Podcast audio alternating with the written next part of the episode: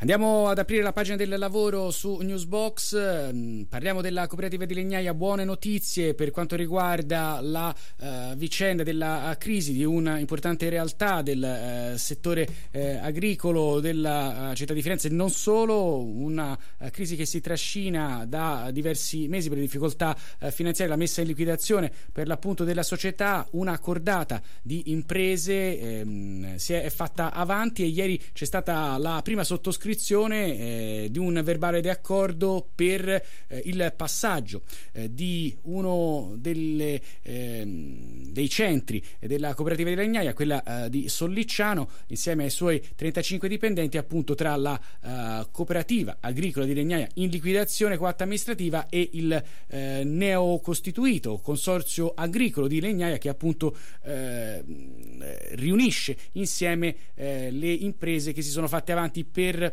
eh, portare avanti eh, l'impresa eh, di Legnaia. Eh, un accordo che è stato approvato anche dai eh, lavoratori, RSU e Filcams CGR, ne parliamo con eh, Yuri Vigiani, per l'appunto Filcams CGR di Firenze. Buongiorno, ben trovato. Buongiorno, buongiorno a tutti voi. Dunque, un accordo eh, importante, eh, quali sono i punti che secondo voi sono eh, fondamentali di questo primo passaggio, poi vedremo infatti eh, ne mancano altri. Sì, come ha detto giustamente lei, questo è un primo passaggio, comunque mette un tassello importante per il rilancio dell'operativa. Innanzitutto con questo passaggio siamo riusciti a salvare quella che è l'interezza dei posti di lavoro oggi presenti alla vecchia cooperativa di Legnaia, perché da oggi dobbiamo chiamarla così. Inoltre con l'accordo di ieri abbiamo messo le basi per il prossimo futuro, abbiamo stabilito alcuni principi su cui dovremmo lavorare. Con la nuova compagine societaria però siamo riusciti anche a salvare quelli che erano alcuni diritti dei lavoratori e non era scontato, non era assolutamente scontato eh, uno su tutti la conservazione integrale dell'articolo 18 nella sua formulazione originale che in un passaggio come questo non sempre viene, eh, viene fatto. Ecco. Ecco, quindi diciamo il, non solo l'occupazione dei posti di lavoro, ma anche la contrattazione di secondo livello, il diciamo, mantenimento di questa importante tutela a favore dei lavoratori eh, saranno sicuramente però anche un futuro che probabilmente prevederà sacrifici per i lavoratori? Ma allora, noi crediamo e speriamo che i sacrifici per questi lavoratori siano terminati, siano terminati con quello che hanno passato nel corso degli ultimi anni e con quanto hanno comunque validato nell'assemblea di mercoledì sera. Il passaggio non è stato sicuramente indolore perché i lavoratori alcune rinunce le hanno fatte, però ecco, sono le uniche rinunce da domani dovremo parlare insieme alla società, alla nuova società che è ben disponibile a ragionare, come ha detto giustamente lei, di un accordo di secondo livello di quello che sarà il futuro. Quindi crediamo che fortunatamente per questi lavoratori le rinunce siano finite con la firma di ieri. Ecco, abbiamo parlato del passaggio della sede, sostanzialmente, non chiamiamolo stabilimento, de, del punto di Sollicciano. Eh, è prevista anche in prospettiva la uh, possibilità di mh, mm, inglobare anche altre realtà della cooperativa di Legnaia sul territorio?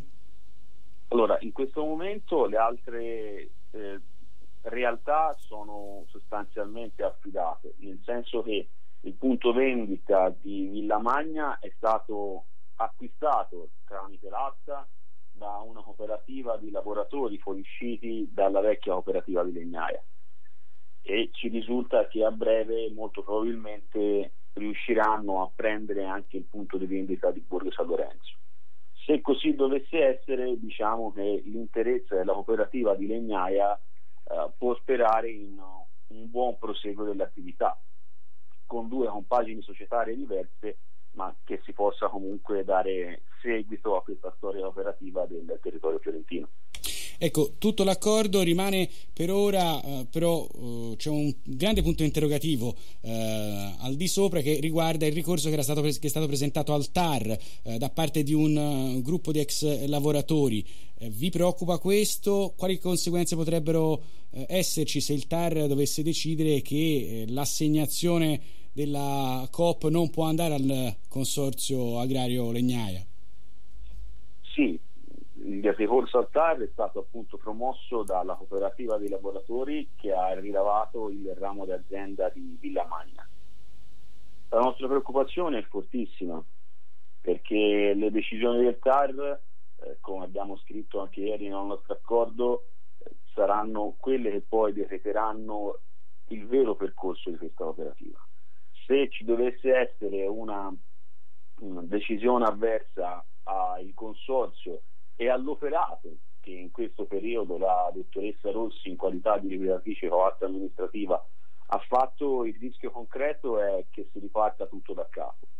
E questo metterebbe sicuramente a rischio il futuro dei 34 lavoratori che oggi lavorano presso la sede e metterebbe anche in serio pericolo quello che sono almeno nel breve tempo, poi non sappiamo per il futuro, ma sicuramente nel breve tempo anche quelli che sono i crediti dal lavoro dipendente vantato da tutti i lavoratori, perché venendo meno la cifra che il consorzio ha pagato al momento dell'asta, la liquidazione non avrebbe più le risorse finanziarie per onorare i debiti dal lavoro dipendente.